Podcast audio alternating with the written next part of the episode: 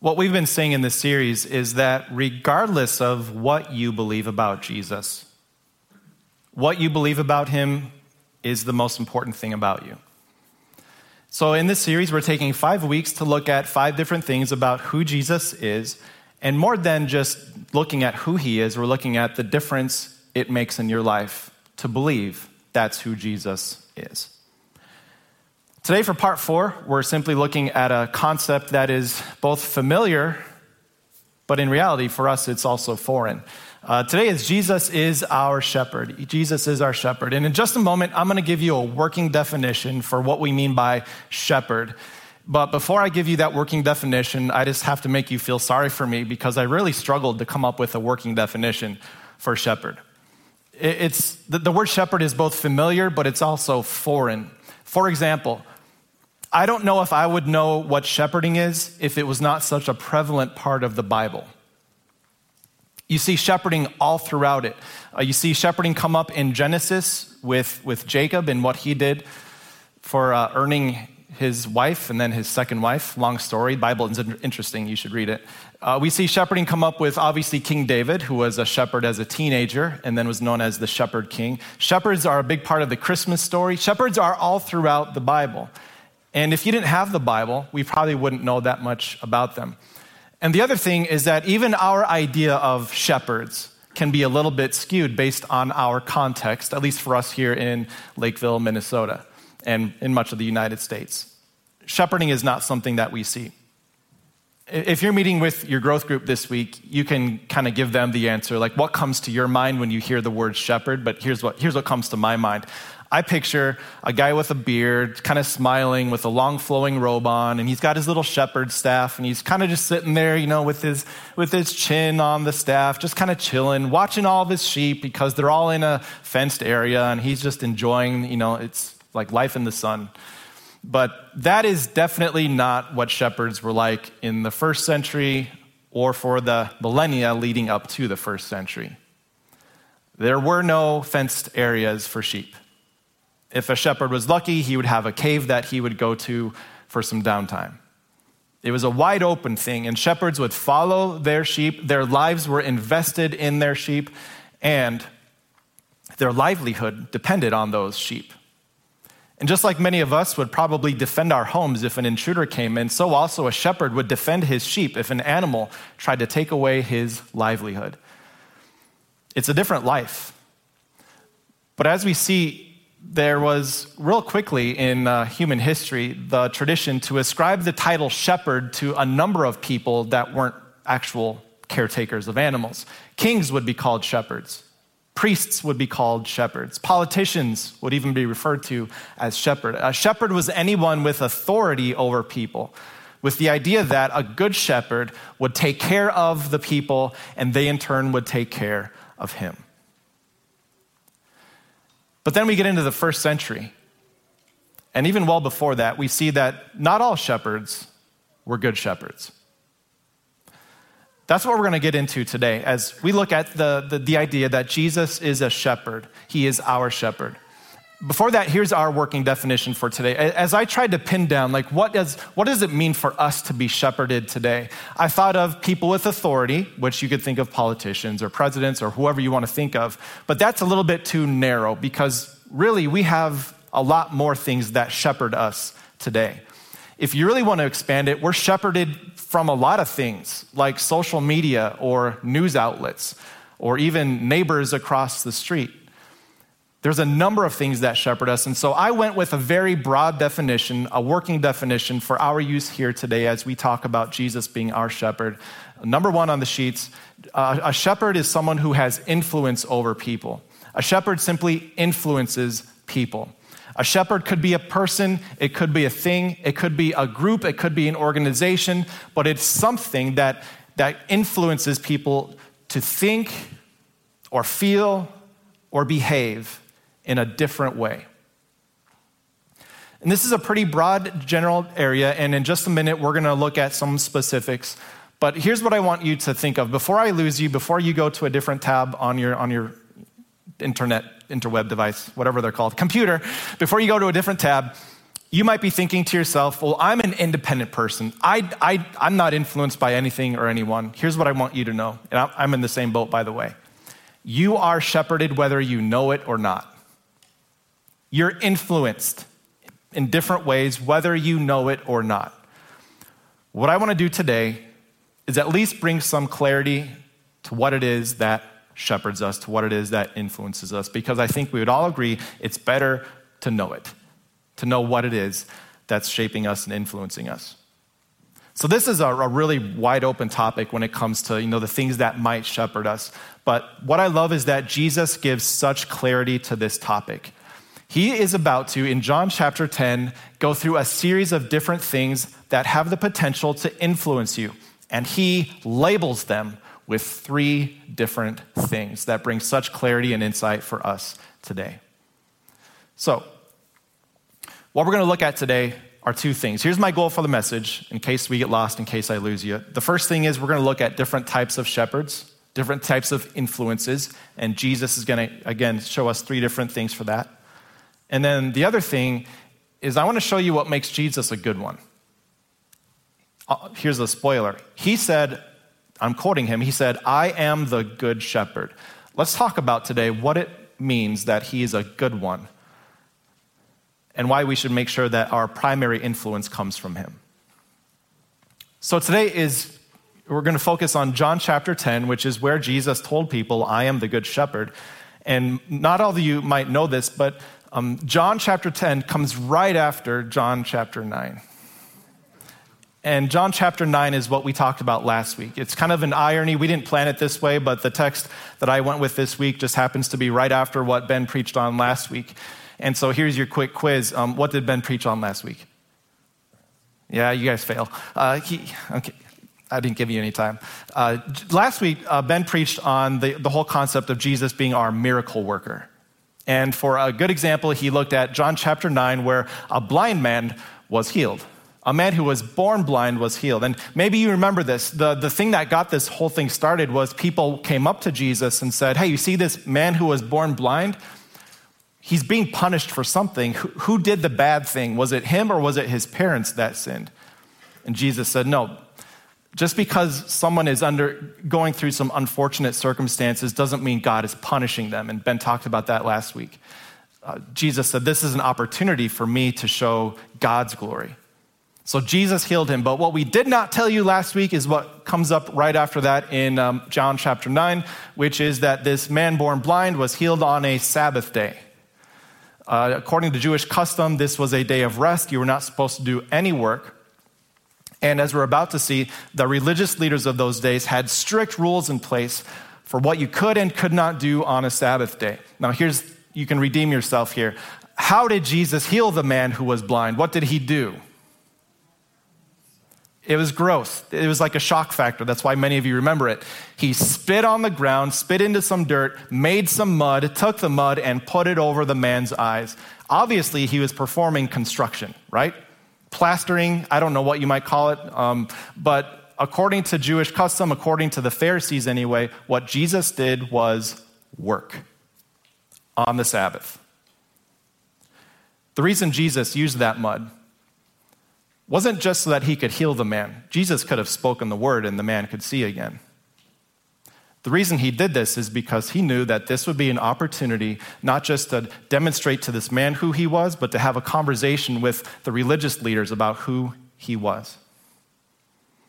And so this ter- terribly upset the Pharisees. When, when they heard that this man was, was healed, but that he was healed on a Sabbath, they began an investigation. And I want to show, share with you real quick why this angered the Pharisees so much. Like, we would think, oh, of course, shouldn't they be happy that this man born blind can now see again? But here's why they were upset. And to understand the Pharisees and why they were so rigid about the Sabbath law, we have to go back a few centuries. And if, if you're going to um, tune out right now, I totally get it because I'm, I can't listen to history. So I'm going to put some things up on the screen. We're going to go through some quick history that will help you understand why it is that people in the first century were so upset when people were healed. And here's why. It goes back to the 500s BC when the Israelite people were conquered and exiled out of Jerusalem, out of their hometown, as a punishment for their sin. For centuries, God had sent prophets warning the Israelite people stop disobeying my commandments, stop bring, bringing idols into your country, stop ignoring me, or else you will lose this land that I gave you. Years and years of warnings came, but the Israelite people continued to disrespect, disobey, and disregard the God who was their king. And so God allowed the Babylonians to come in and conquer them and exile them out of the land. What did this teach you? If you're a first century Jew, this taught you that disobedience equals punishment.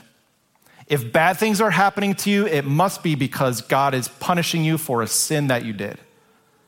And this is why they assumed that the man born blind was the result of a sin. So, the, as this went on, people were exiled from, from, uh, from Israel in the 500s BC. And one of those people was a man named Ezekiel. He was a prophet. And he wrote a book uh, that we now have. Um, we call it Ezekiel because he wrote it.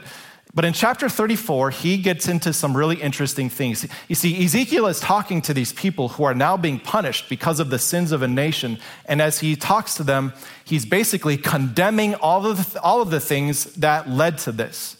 And in chapter 34, it gets to this highlight where he just goes all out. God speaking through Ezekiel says, Woe to you, shepherds of Israel. Shepherds being, an, being a reflection of the kings, the rulers, the priests, all of the people who should have had authority over the people were misleading them all these years. And so God, through Ezekiel, says, Woe to you, shepherds! You have been devouring your flock without taking care of it. You have been a bad example of what it means to be a shepherd. And then in that same chapter, God says this through Ezekiel. He says, I myself will shepherd my people. I will bring them back to their land. I will reestablish them. I will bless them. I will shepherd them because obviously you can't. So, what the Pharisees knew in the first century was that sin leads to punishment. If things are going wrong, it must be because there's a sin at play. And by the time we get to the first century, these Pharisees are really focused on obedience to the, to the law of Israel, the, the law that Moses had given, because their thought was this if we can just conform to God's law, maybe we can fix all of this. If, if disobedience meant that we lost our nation and now we're under the oppression of Rome, maybe if we obey God good enough, it will lead to a restoration of our kingdom.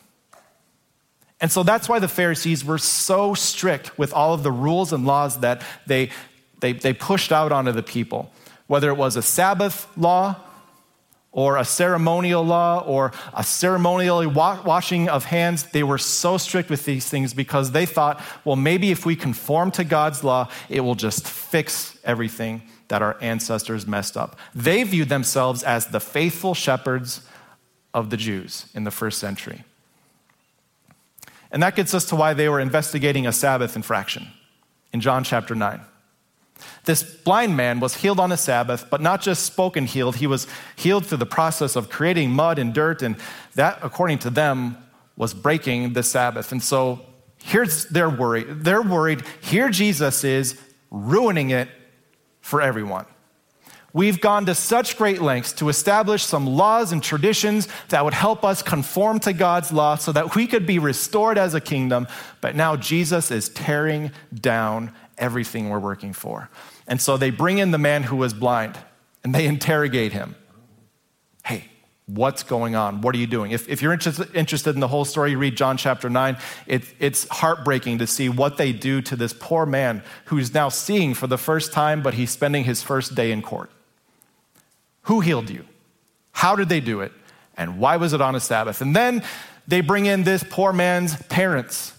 Was he really blind? How was he healed? Who healed him? When did it happen? They basically step back and say, hey, he's a grown adult. You talk to him yourself. And then finally, they make their way to Jesus himself. What have you done? And here's where Jesus turns things on them. You see, they thought that this man was born blind because of a sin. And, and get this at the end of uh, John chapter 9, Jesus completely turns this around. Uh, see, look at this. He says, if you were blind, you would not be guilty. But now you claim that you can see, your guilt remains. You think that blindness is a consequence of sin? No, you, shepherds of Israel, are the guilty ones because you claim that you can see and you claim you know what you are doing. You are worthless shepherds. And this is the conclusion to chapter 9. And then in chapter 10, Jesus goes into this discourse about what it means to be a shepherd, a good shepherd. And by contrast, he gives us a couple of things that fall short. Here's how it begins in verse uh, 1, chapter 10. Jesus said, Very truly, I tell you, Pharisees, anyone who does not enter the sheep pen by the gate, but climbs in by some other way, is a thief and a robber. And then he goes on to expound a little bit, but he's losing him. The point he was making is that the whole way that God interacts with people, it, the restoration of Israel was not about people conforming to rules.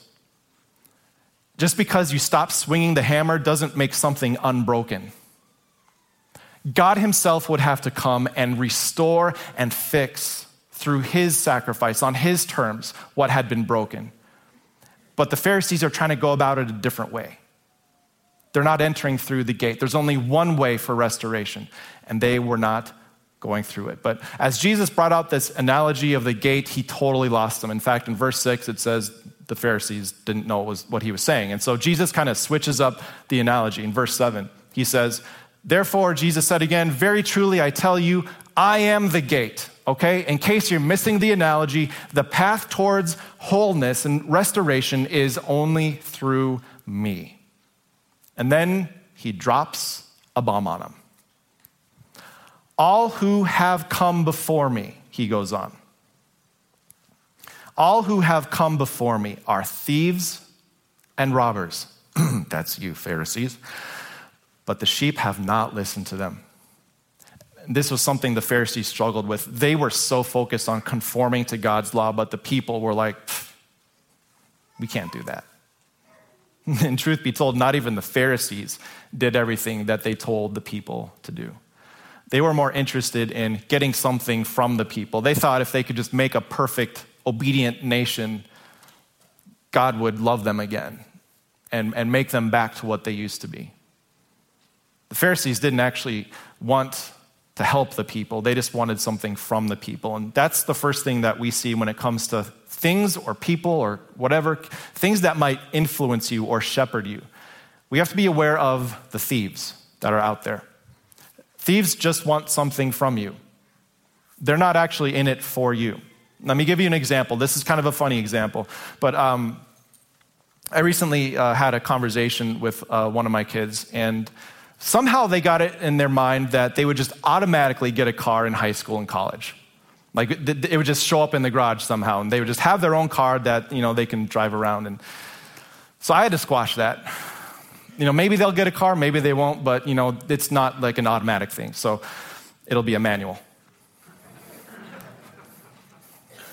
Dad joke.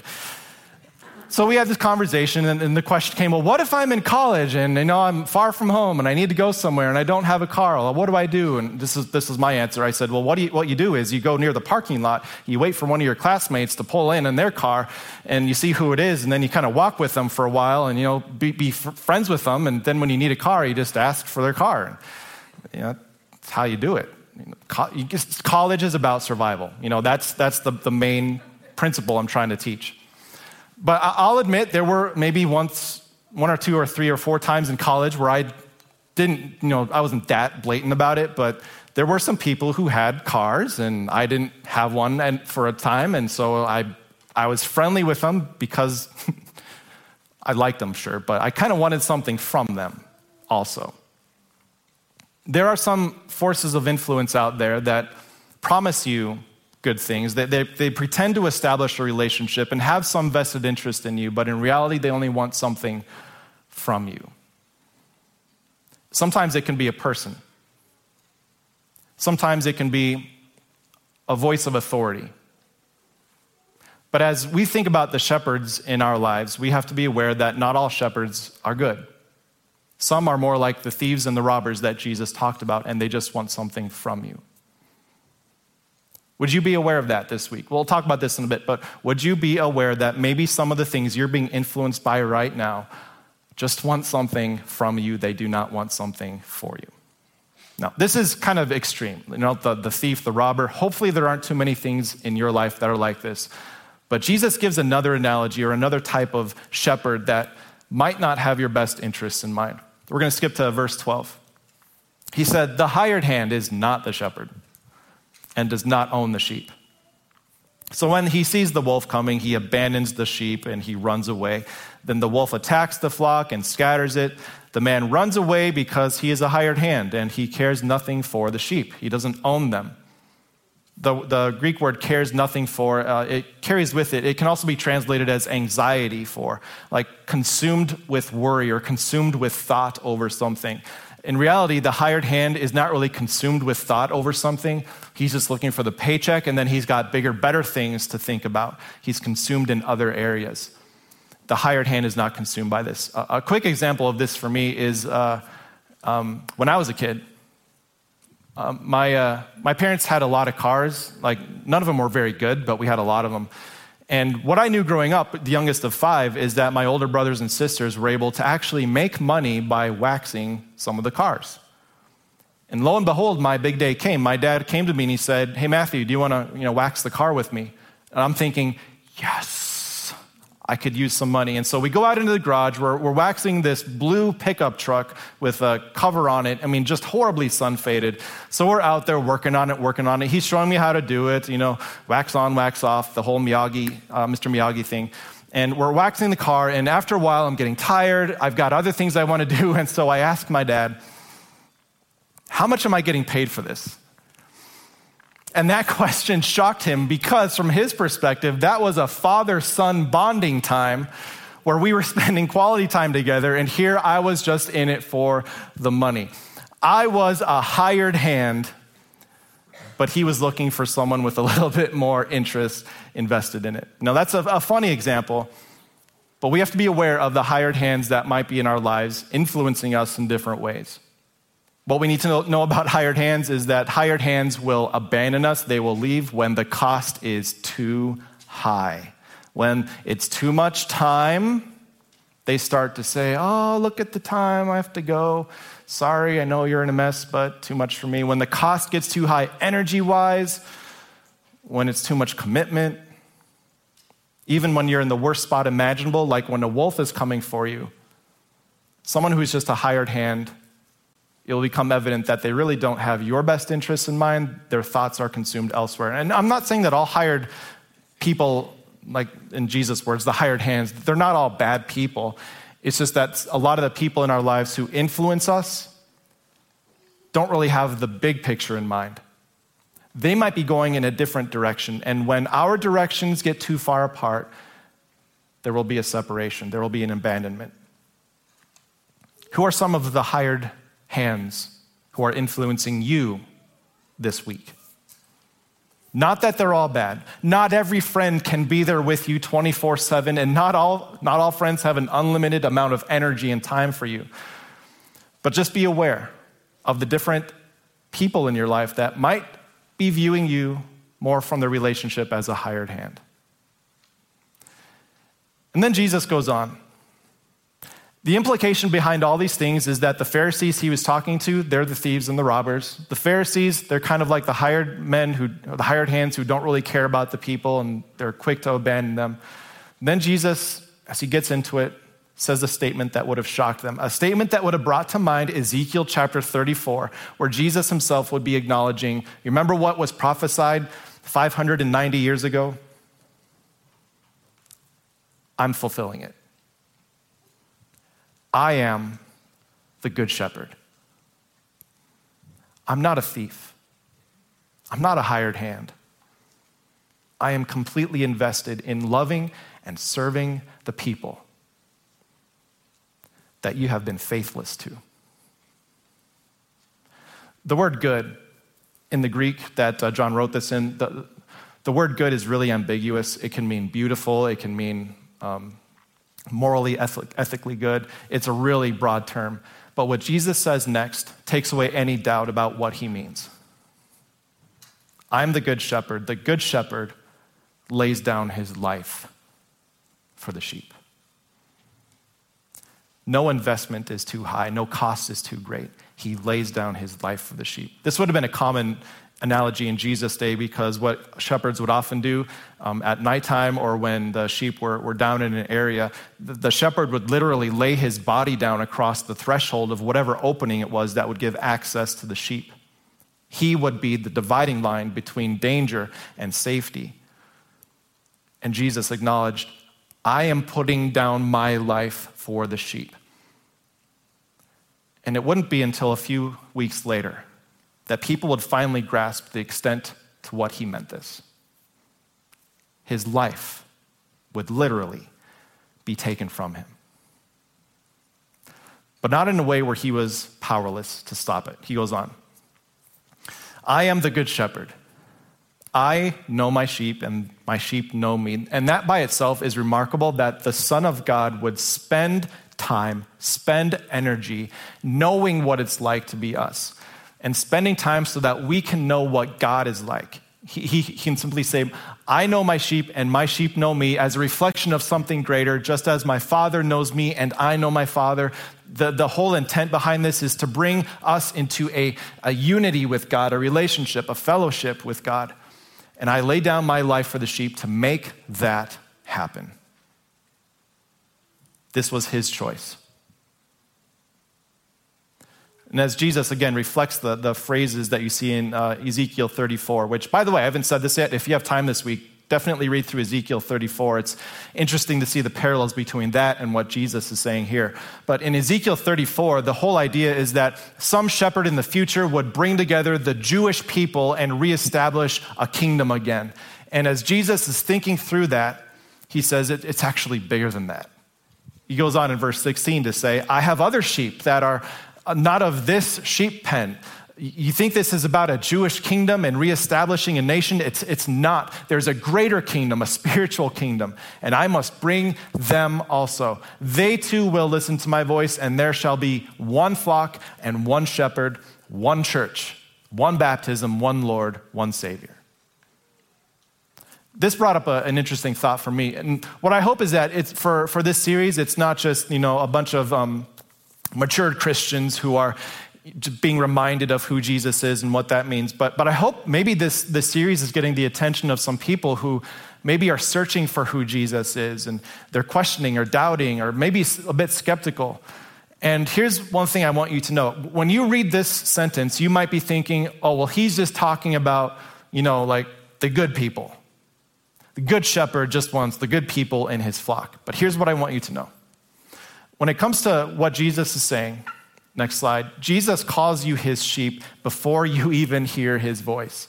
He knows you before you even know him, and his heart is on you before your mind can even grasp what he's done for you. For me, this is an incredible display of what it means to have a good shepherd. A regular shepherd takes care of his investment, it's a reciprocal thing, but a good shepherd lays down his life even though it could never be reciprocated back. Last phrase here, John 17, uh, 10, verse 17. The reason my Father loves me is that I lay down my life. The, the love God has is always an action focused love. The love of my Father results in this laying down of my life only to take it up again. No one takes my life from me. I lay it down of my own accord. It is my choice to lay down between my sheep and danger. I have authority to lay it down and authority to take it up again. This is the command, or these are the marching orders that I received from my Father in heaven. Now, here's what this means for me and for you. When Jesus came, it was completely his choice to do what he did. When he laid down his life, what he did was this he barricaded us, he, he blocked us from the power that death has over you.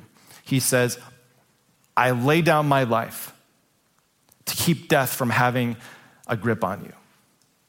He laid down his life as a sacrifice so that the death that we should have received was instead placed on him.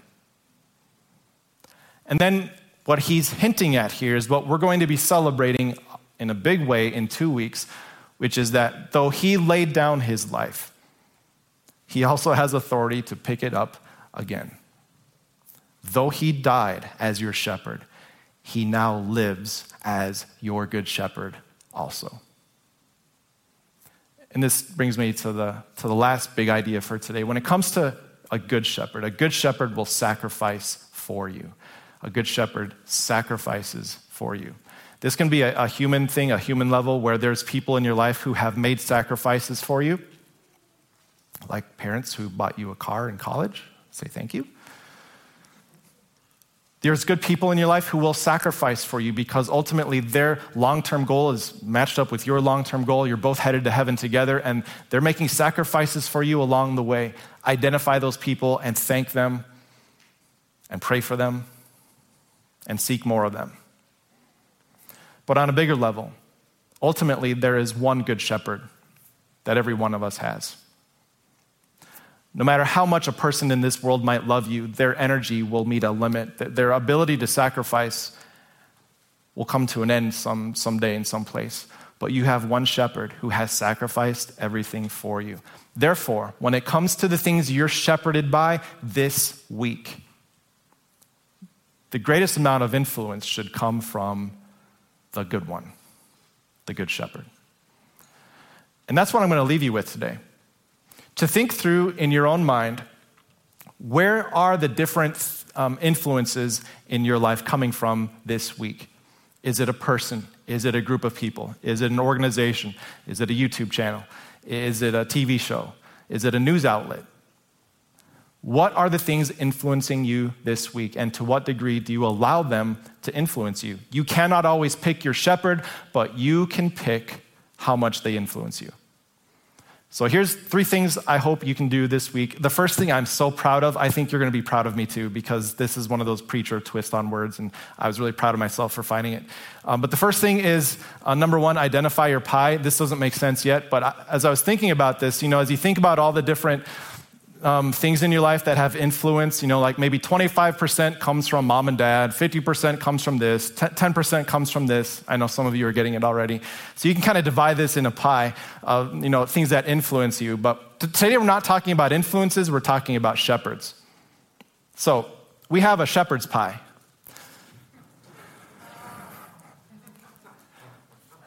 Thank you. I'm proud of myself. I'm proud of myself. This is going down in my book as greatest moments ever.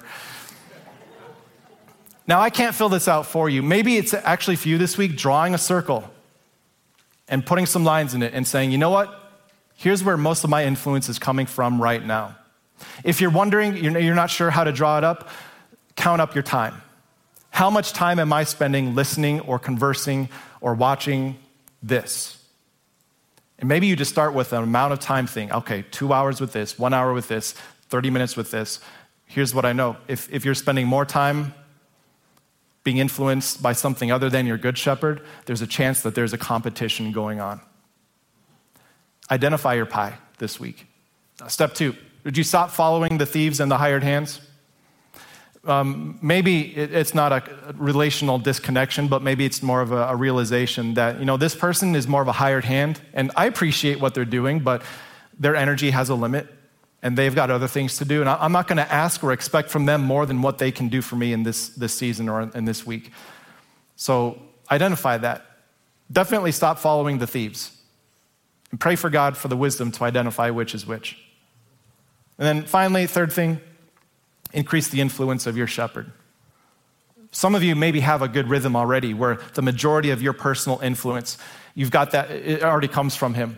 You've got that time in the Word each day. You've got that time in prayer, and you are influenced through praying continually, as Paul encouraged in the New Testament.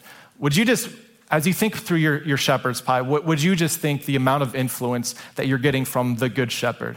And would you take some steps to increase it, to widen it, to give your Good Shepherd a bigger piece of the pie?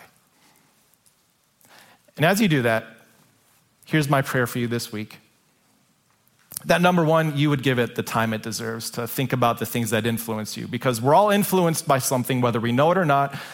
I think we'd all agree it's better to know it. And as Jesus gives insight through John chapter 10, I pray that you would see the different kinds of shepherds that might be out there.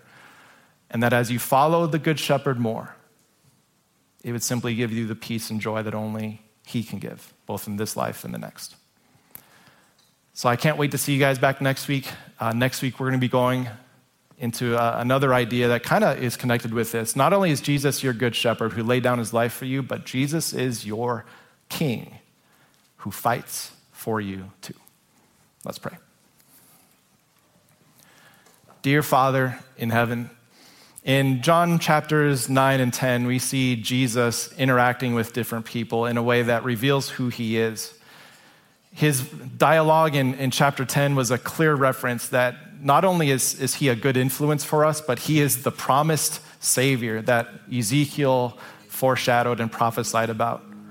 He is the good shepherd who steps in with an, an honest, deep, genuine love for the sheep. And he loves us in a way that none other could by putting down a sacrifice that no one else could offer and to give us a life that no one else could promise. So, this week, I pray that you would give us wisdom to recognize the different influences that might be in our lives and to recognize whether they're thieves or hired hands or, or shepherds in different ways. And as we appropriate things and, and adjust things, give us, give us the patience and wisdom to be able to let our greater influence come from Jesus, our good shepherd. Bless all of us this week and bless us this week as we pay attention to the voices in our lives. I ask, ask that all in, in Jesus' name. Amen.